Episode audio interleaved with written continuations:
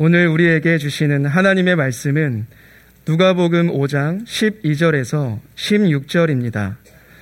예수께서 한 동네에 계실 때에 온 몸에 나병 들린 사람이 있어 예수를 보고 엎드려 구하여 이르되 주여 원하시면 나를 깨끗하게 하실 수 있나이다 하니 예수께서 손을 내밀어 그에게 대시며 이르시되 내가 원하노니 깨끗함을 받으라 하신대 나병이 곧 떠나니라 예수께서 그를 경고하시되 아무에게도 이르지 말고 가서 제사장에게 내 몸을 보이고 또 내가 깨끗하게 됨으로 인하여 모세가 명한 대로 예물을 드려 그들에게 입증하라 하셨더니 예수의 소문이 더욱 퍼짐에 수많은 무리가 말씀도 듣고 자기 병도 고침을 받고자 하여 모여오되 예수는 물러가사 한적한 곳에서 기도하시니라.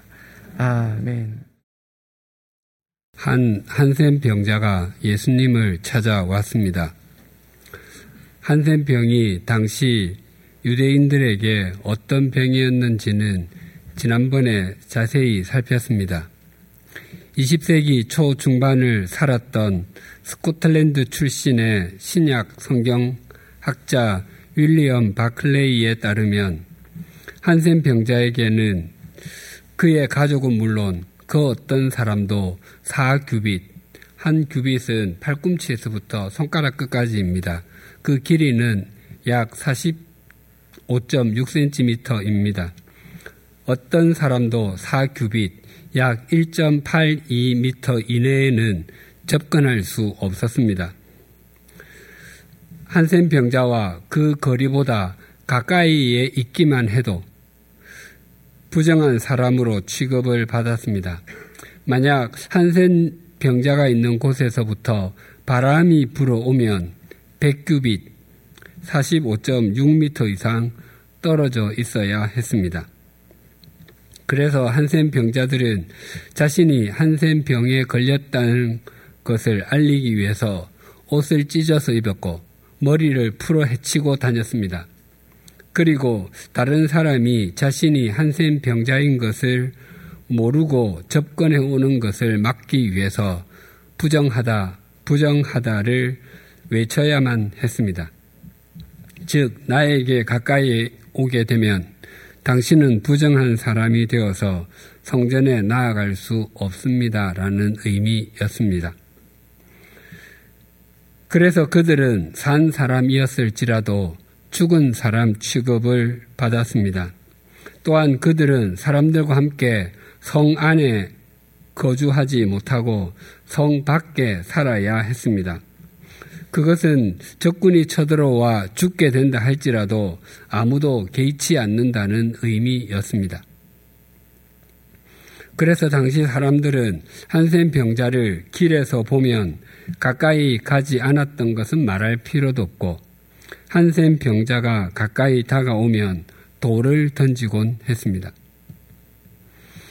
오늘 본문에서 한 한센 병자가 예수님께 나와 엎드렸다고 아주 간단하게 표현하고 있지만 그것이 그 사람에게는 얼마나 엄청난 일인지 또 그렇게 하려고 얼마나 많이 결심을 해야 했는지 예수님을 얼마나 신뢰해야 하는지 등등의 한센 병자의 처지를 생각하면 가슴이 점입니다. 하지만 그의 외모는 병으로 흉하게 보였을지라도 그의 속 사람은 그 누구보다도 강건하였고 아름다웠습니다. 그리고 그는 자신의 뜻보다도 주님의 뜻을 구하였습니다. 그리고 예수님은 삼위일체 하나님이실 뿐만 아니라 창조주이시기 때문에 이 한센 병자의 병을 말씀만으로도 충분히 고치실 수 있으셨습니다. 뿐만 아니라 예수님께서는 스스로 율법을 폐하러 온 것이 아니라 완성하러 오셨다고 말씀하셨습니다. 그래서 한센병은 격리되는 병이었기 때문에 더욱 말씀으로 고쳐셔야만 할 것 같습니다. 그럼에도 예수님께서는 그 사람을 가슴이 점일 정도로 불쌍하게 여기셨기 때문에 손을 내밀어서 그에게 대시고 고쳐주셨습니다. 예수님께서 손을 내밀어 대어 주신 것은 수천, 수만 마디의 사랑한다는 말보다 더욱 강한 사랑의 표현이었습니다. 때때로 우리를 힘들게 하는 것은 우리가 처해 있는 상황이나 환경보다도 다른 사람의 곱지 않은 시선일 때가 있습니다. 새로 시작한 사업이 잘 되지 않을 수 있습니다. 그 상황보다도 능력도 없는 사람이 사업 좋아하시네 라고 느껴지는 시선에 더 많이 짓눌리기도 합니다. 또한 승진이나 진급에서 누락되거나 원했던 시험에 합격하지 못할, 못했을 때 그 결과보다도 흘려보는 눈과 배려 없는 말투가 더 큰 상처가 되기도 합니다. 새로 시작한 일은 다음에 더 잘할 수도 있고 또 승진이나 진급 또는 시험도 다음번에 더 좋은 결과를 만들어낼 수 있습니다. 그러나 다른 사람에게서 무능한 사람, 해도 안 되는 사람과 같은 존재로 여김을 받는 것은 참 고통스럽습니다. 편견인데 바른 시선이라고 말하고 오판인데 제대로 된 판단이라고 생각하는 사람의 사고를 바꾸는 것은 정말 어렵습니다. 1800년대 말 영국에 살았던 존 메릭이라는 사람의 실화를 담은 1980년에 엘리펀트맨이라는 영화가 있습니다. 존은 다발성 신경 섬유종증이라는 희소병을 앓았습니다. 그의 어머니가 임신 4개월에 지도에도 없는 아프리카의 한 섬에서 야생 코끼리에게 짓밟히는 꿈을 태몽으로 꾸었습니다. 섬유 종양이 그의 온몸을 뒤덮고 있었고 오른쪽 팔은 전혀 사용하지 못했으며 허리도 심하게 휘어져 있었습니다. 특히 머리뼈가 심하게 확장되어 있었기 때문에 엘리펀트맨, 코끼리 인간이라 불렸습니다. 그래서 그는 머리에 자루 같은 것을 쓰고 살았습니다. 그는 공마단의 좋은 구경거리였고 온갖 학대를 받으며 살았습니다. 조는 누워서 자고 싶은 마음이 간절했지만 기형의 머리와 온갖 종양 때문에 누워서 자지 못했습니다. 자신이 누워서 자게 되면 죽게 될 것이라고 생각했습니다. 존을 돕는 의사는 그에게 국적이 영국이 맞는지, 몸에 아픈 곳은 어딘지, 부모님은 생존해 계시는지 등등을 물었지만 그는 아무런 대답을 하지 않았습니다. 그리고 자기 말을 이해하고 있는지 물어도 답변하지 않았습니다. 의사는 하고 싶은 말이 있으면 해보라고 했고 계속 사람을 피하기만 하면 자신도 도울 수 없다고 했습니다. 그리고 자기 말을 알아들었으면 고개를 끄덕여 보라고 하니까 비로소 그제야 고개를 끄덕였습니다. 그리고 시간이 좀 지나고 나서야 겨우 안녕하세요. 내 이름은 존 메릭입니다. 정도를 말했습니다. 조언을 돕는 의사와 사람들은 조언이 백치일 것이라고 생각했지만 그는 이렇게 말했습니다. 나는 성경을 매일 읽었습니다. 그래서 성경을 잘 압니다. 그리고 매일 기도서도 읽습니다. 시편 23편은 굉장히 아름다워서 내가 가장 좋아합니다. 예, 영화에서 존이 시편 23편을 암송하는 것을 보고 깜짝 놀랍니다.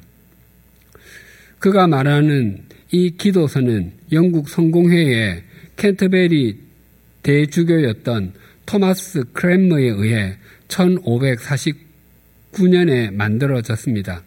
라틴어로 된 것을 영어로 옮긴 것입니다. 그러니까 존 메릭은 백치가 아니라 고전 영어까지 아는 깊은 신앙심의 소유자였던 것입니다.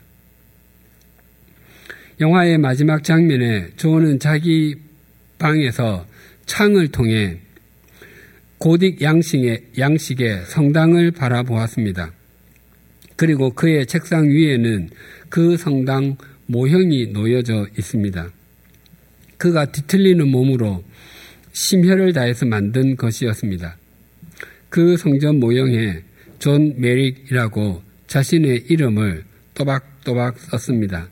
그리고 일반인은 매일 밤 바로 누워서 자지만 그는 몸에 있는 종양과 불편한 호흡 때문에 한 번도 그렇게 자지 못했습니다. 그래서 처음이자 마지막으로 일반인들이 자는 모습으로 잠자리에 듭니다. 그는 27살의 일기로 세상을 떠났습니다. 이 영화는 외모는 비록 흉측하게 보여도 그 중심과 영혼이 얼마나 아름다울 수 있는지와 반대로 외모는 멀쩡하게 보여도 그 중심과 영혼이 얼마나 흉측할 수 있는지를 고발합니다. 그래서 정말 기형의 인간은 엘리펀트맨이 아니라 그를 이용하여 돈을 벌겠다고 멀쩡하게 보이는 인간들임을 강조해서 말합니다. 예수님께서 한센 병자의 몸에 손을 대심은 겉은 멀쩡하지만 속은 병들어서 한센 병자보다 더 무감각해 있는 사람들보다 이 사람의 정신과 영혼이 훨씬 더 순수함을 항변하고 계신지도 모릅니다. 예수님은 중심을 보시는 분이시기 때문입니다. 이 한센 병자가 깨끗함을 받았을 때 가장 먼저 무슨 생각이 들었겠습니까? 부모님에게 찾아가서 아버지, 어머니, 제가 깨끗함을 받았습니다. 저 때문에 얼마나 고생이 많으셨습니까? 이젠 함께 살아요. 제가 이전에 다하지 못했던 역할을 두 배로 하겠습니다. 라고 말씀드리고 싶었을는지도 모르겠습니다. 아니면 자신이 마음에 두었던 여인을 찾아가서 이젠 내 한센병이 다 나았습니다. 남은 생에는 당신과 함께 하고 싶습니다. 라고 청원할 수도 어, 어, 있었을 것입니다. 또 자기를 몹시 미워하고 심지어 돌까지 던졌던 사람을 찾아가서 나 이제 다 나았으니 앞으로는 나를 무시하지 마시오라고 따끔하게 복수의 말을 던지고 싶었을는지도 모릅니다. 그런데 예수님께서 고침을 받은 한센 병자에게 이렇게 말씀하셨습니다. 14절이 이렇게 증가합니다. 예수께서 그를 경고하시되 아무에게도 이르지 말고 가서 제사장에게 내 몸을 보이고 또 내가 깨끗하게 됨으로 인하여 모세가 명한 대로 예물을 드려 그들에게 입증하라 하셨더니 예수님께서 그에게 가장 강조해서 말씀하신 것은 아무에게도 말하지 말라는 것이었습니다.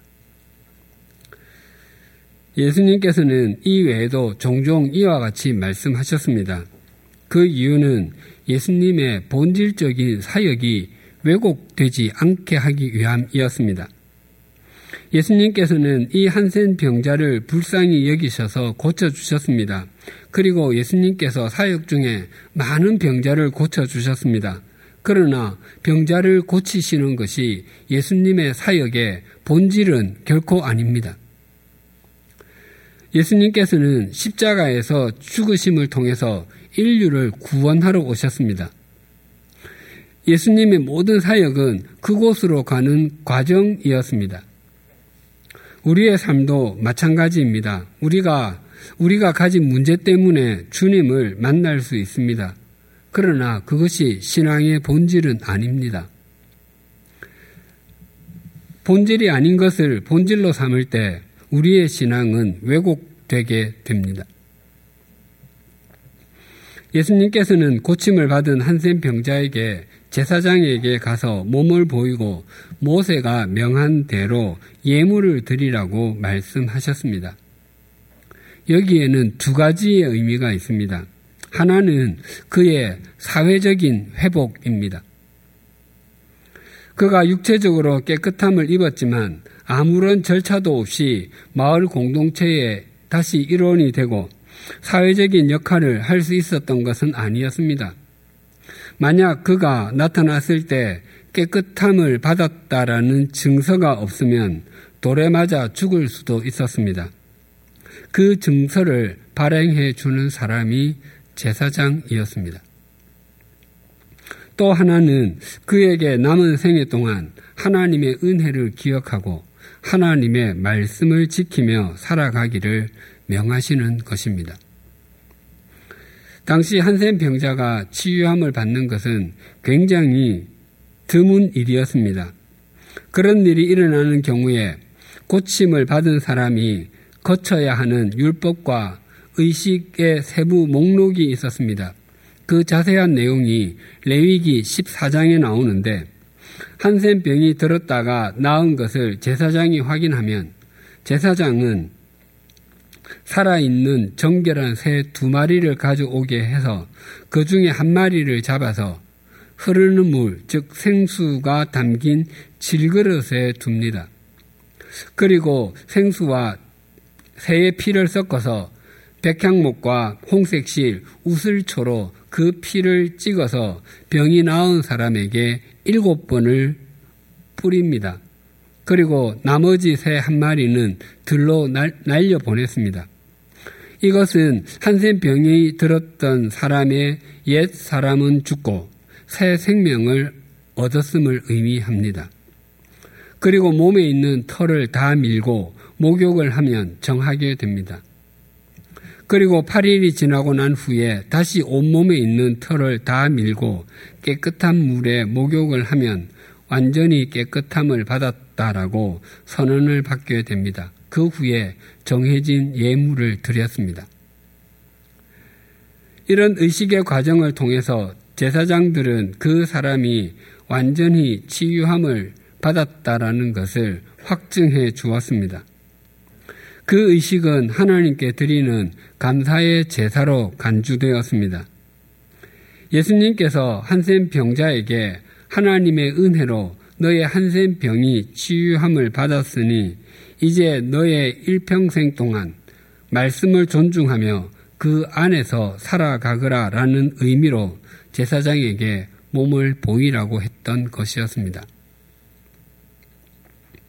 과거에 소위 은혜를 받았다는 사람이 하나님의 말씀보다 자신의 체험을 더 크게 여기는 경향이 있곤 했습니다. 그러나 그것은 자신의 바른 믿음 생활을 왜곡시키고 믿음의 뿌리가 뽑히고서 뽑히고서도 자생하겠다고 하는 것과 같습니다. 자신이 아무리 놀랍고 신비한 체험을 했다고 할지라도 그것은 그 개인만의 체험입니다. 그러나 단 한 절의 말씀이라 할지라도 성경 말씀은 모든 시대, 모든 장소, 모든 사람을 모든 사람에게 영원한 생명의 말씀이 됩니다. 그래서 그 어떤 은혜를 경험했을지라도 그 후에 하나님의 말씀에서 벗어나면 그것은 바른 믿음의 길이 아닙니다. 예수님께서 긍휼히 여겨 주심으로 말미암아 한센 병자는 낫게 되었고 그가 돌아간 후에 수많은 무리가 예수님께 몰려오기 시작했습니다.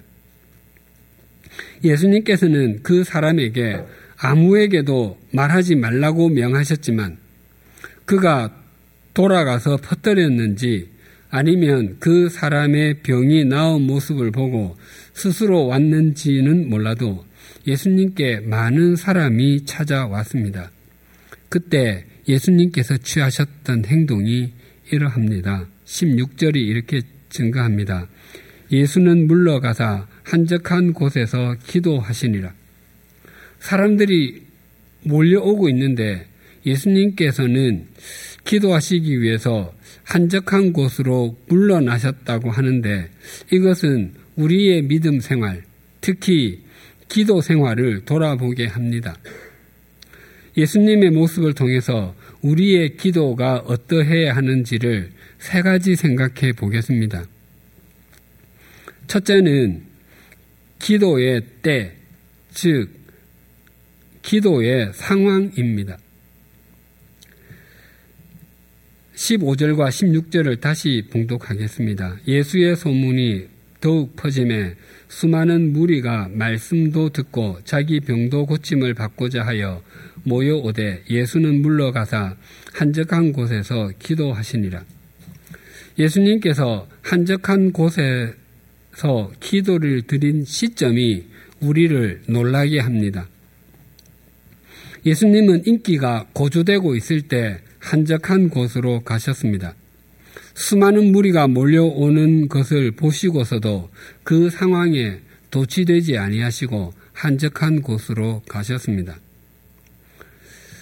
전에 한 개그맨이 이렇게 말하는 것을 들은 적이 있습니다. 공연에서 내 개그가 청중들이 환호성, 박, 환호성과 박수를 보내며 엄지척을 할 만큼 잘 한 것이면 무대 뒤로 들어갈 때 가능한 한 천천히 걸어 들어갑니다. 청중들의 반응을 최대한 즐기기 위함입니다. 반면에 내 개그가 청중들의 무반응이나 야유, 엄지를 거꾸로 내릴 정도라면 그때는 최대한 빨리 무대 뒤로 뛰어갑니다. 수많은 무리가 예수님의 말씀을 듣기 위해서 몰려들고 있습니다. 그렇다면 예수님께서는 그 누구도 고치지 못한 한센 병자를 고쳐주신 이야기를 하며 몰려온 무리에게 좀 과시해도 될 것 같습니다. 그러나 예수님께서는 그 자리를 피하셨습니다. 예수님께서 이렇게 행하신 것은 이때만이 아니었습니다. 예수님께서 행하신 표적 중에서 사복음서에 모두 다 나오는 유일한 표적이 오병이어의 표적인 것을 우리는 잘 알고 있습니다. 예수님께서 빵 다섯 개와 물고기 두 마리로 성인 남자만 해도 오천 명, 여인들과 어린 아이들을 다 합하면 최소한 오천 명의 두 배가 넘는 사람들을 먹이셨습니다. 그 사건이 제자들에게 굉장히 충격적이었고 굉장히 중요한 사건이었기 때문에 사복음서에 모두 다 기록되었을 것입니다. 그리고 그 사건은 그 자리에서 그 만찬을 먹었던 사람들에게도 충격적이었던 것은 마찬가지였습니다. 사람들은 예수님이 참으로 세상에 오실 그 선지자, 긴 세월 기다린 메시아가 틀림없다고 생각했습니다. 그런데 그때 예수님의 행동이 이러하셨습니다. 요한복음 6장 15절입니다. 그러므로 예수께서 그들이 와서 자기를 억지로 붙들어 임금으로 삼으려는 줄 아시고 다시 혼자 산으로 떠나가시니라. 사람들은 예수님은 사람들의 환호를 즐기지 않으셨습니다. 또한 내가 당신들에게 영원한 생명을 베풀 영원한 왕이다라고 선언하지도 않으셨습니다. 예수님께서는 홀로 산으로 향하셨습니다. 우리 그리스도인들은 대체로 기도를 일이 예상했던 대로 잘 진행될 때보다는 예상했던 방향으로 진행되지 않거나 멈추어 서 있을 때 많이 합니다. 또 넘기기 넘기 쉽지 않은 문제를 앞두고는 간절하게 기도하지만 그 문제를 넘고 나면 간절하게 기도하지 않습니다. 지금 우리 사회는 청년들의 취업과 결혼이 참 쉽지 않습니다. 취업하는 것과 결혼하는 것이 지금보다 훨씬 덜, 덜 어려운 사회가 되기를 소망해 봅니다. 청년에게 취업 전과 후, 결혼 전과 후 중에서 어느 때의 기도를 더 많이 했는지 물어보면 틀림없이 취업과 결혼 전에 훨씬 더 많이 기도했다고 답할 것입니다. 그런데 사실 취업 후에 자신의 일터에서 제대로 일하며 성장하는 것이 취업하는 것보다 훨씬 더 중요합니다. 또한 결혼하는 것보다도 결혼 후에 건강한 가정을 꾸려가는 것이 훨씬 더 어렵고 중요합니다. 그래서 어떤 일이 계획대로 진행되지 않을 때도 기도해야 하지만 일이 계획대로 진행될 때와 자신의 계획보다 훨씬 더 잘 진행될 때에는 더욱더 영적인 긴장감을 풀지 않고 기도해야 합니다. 그래야 우리의 삶이 무너지지 아니하고 그것이 그리스도인의 바른 태도입니다. 둘째는 기도의 빈도입니다. 15절과 16절을 다시 봉독하겠습니다. 예수의 소문이 더욱 퍼짐에 수많은 무리가 말씀도 듣고 자기 병도 고침을 받고자 하여 모여오되 예수는 물러가사 한적한 곳에서 기도하시느니라. 우리 성경으로 읽으면 이 말씀이 한센 병자의 고침 이야기를 들은 많은 무리가 때를 지어서 예수님을 찾아왔지만 예수님께서는 그 사람들을 피해 도망가셔서 기도하셨다라는 의미로 받아들여집니다.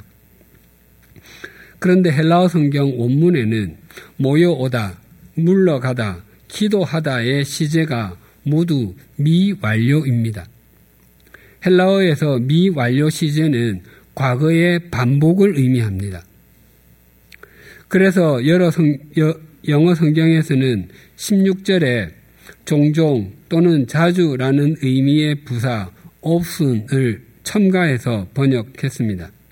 즉 누가는 예수님께서 한적한 곳에 가셔서 기도하신 것이 공생애 중에 어쩌다가 또 예외적으로 일어난 일이 아니라 습관적이고 반복적인 행동인 것을 강조하는 것입니다.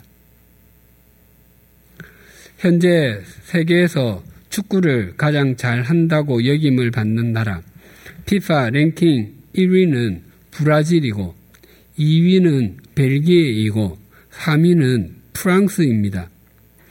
우리 대한민국은 29위에 있습니다. 지금 우리나라의 순위는 많이 올라간 편이고 역대 평균을 내면 약 40위 정도 됩니다. 우리나라가 월드컵에서 최고의 성적을 내었던 때는 2002년에 준결승전까지 올라 4위를 했던 것이고 그때를 제외하고 16강이 올랐던 적은 2010년에 딱 한 번밖에 없습니다. 그래서 월드컵의 목표는 항상 16강에 오르는 정도입니다. 만약 2002년만 생각하여 목표가 준결승전에 오르는 것이다나 아니 우승하는 것이다 라고 말한다면 그것은 목표를 너무 높게 잡은 것입니다.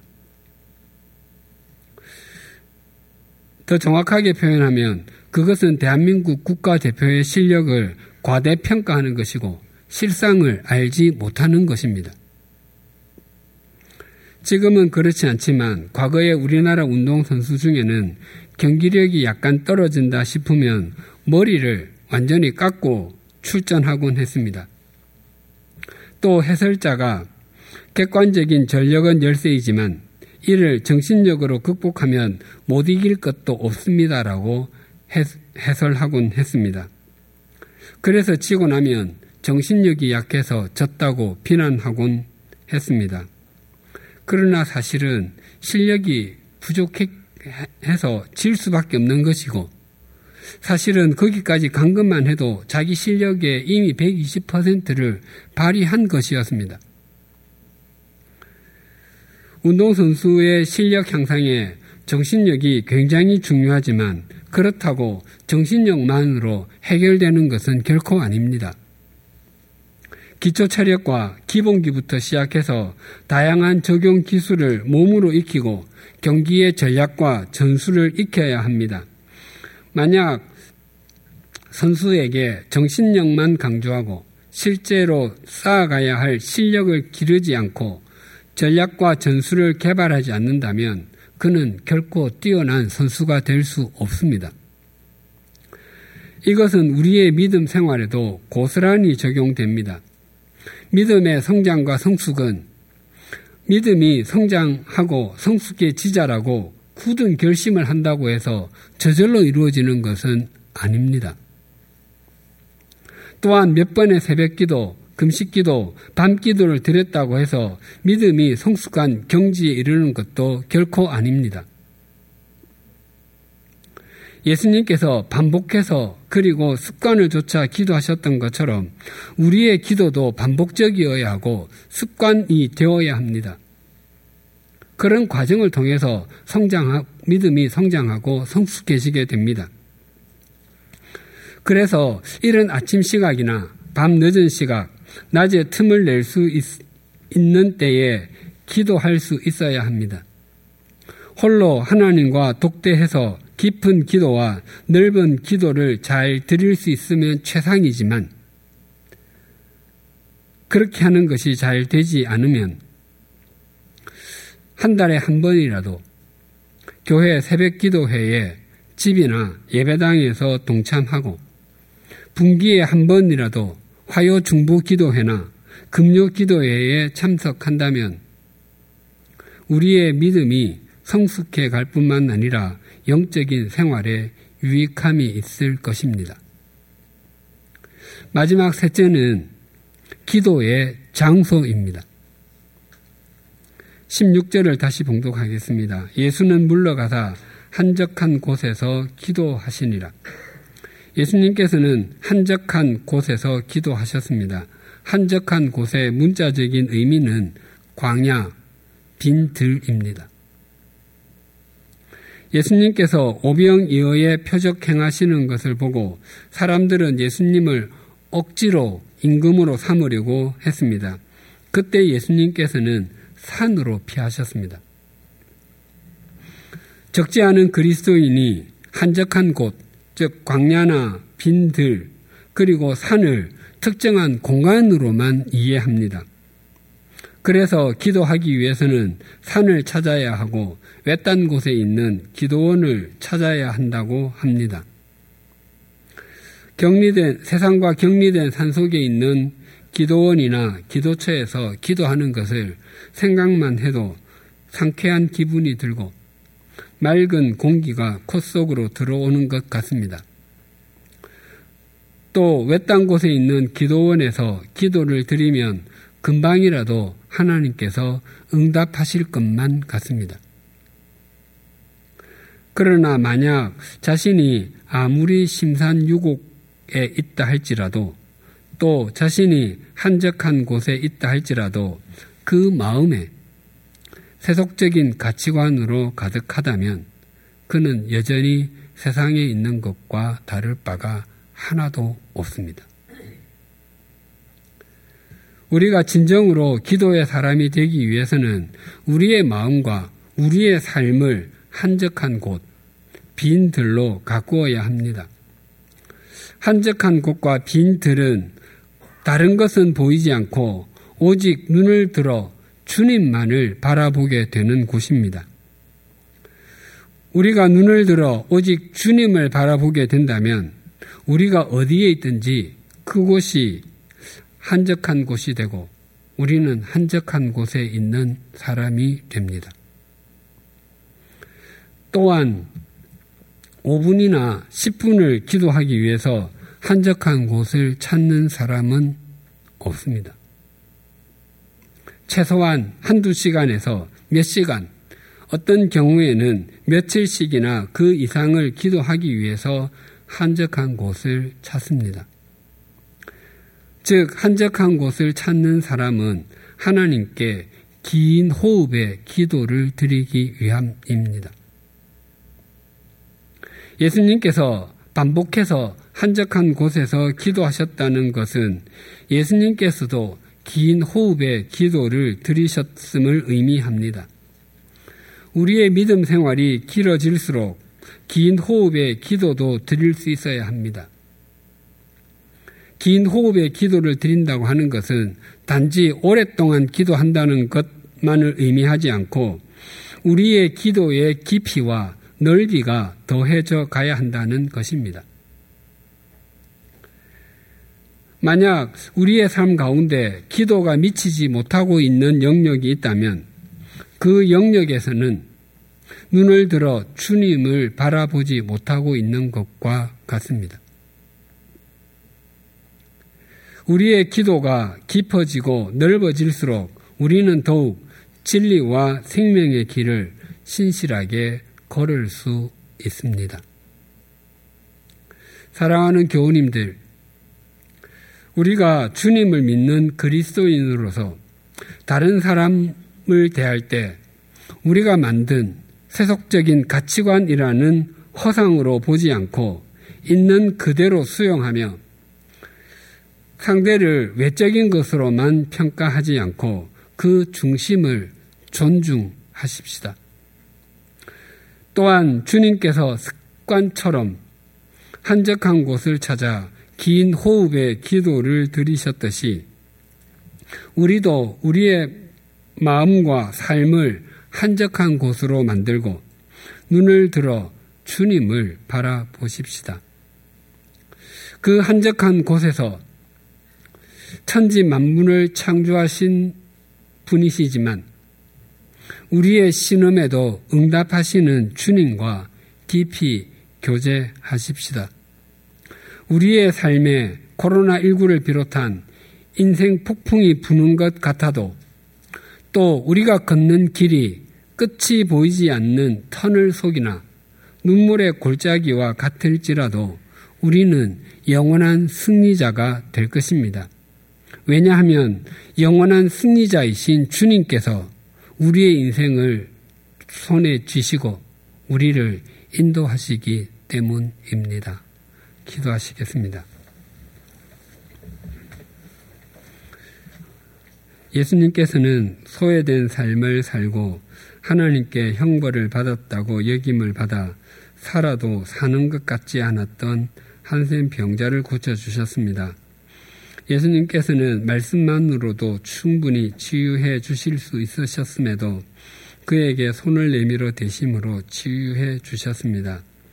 또한 제사장에게 몸을 보이고 모세가 명한 예물을 드리게 하심으로 그가 사회적으로 회복되게 해 주실 뿐만 아니라 하나님의 말씀을 지키며 살도록 하셨습니다. 주님을 따르는 우리도 이런 삶의 태도를 갖게 하여 주시옵소서. 또한 예수님께서 사람들의 환호에 열광하지 아니하시고 물러가셔서 한적한 곳에서 기도하셨던 것처럼 우리도 기도하는 사람이 되게 하여 주시옵소서.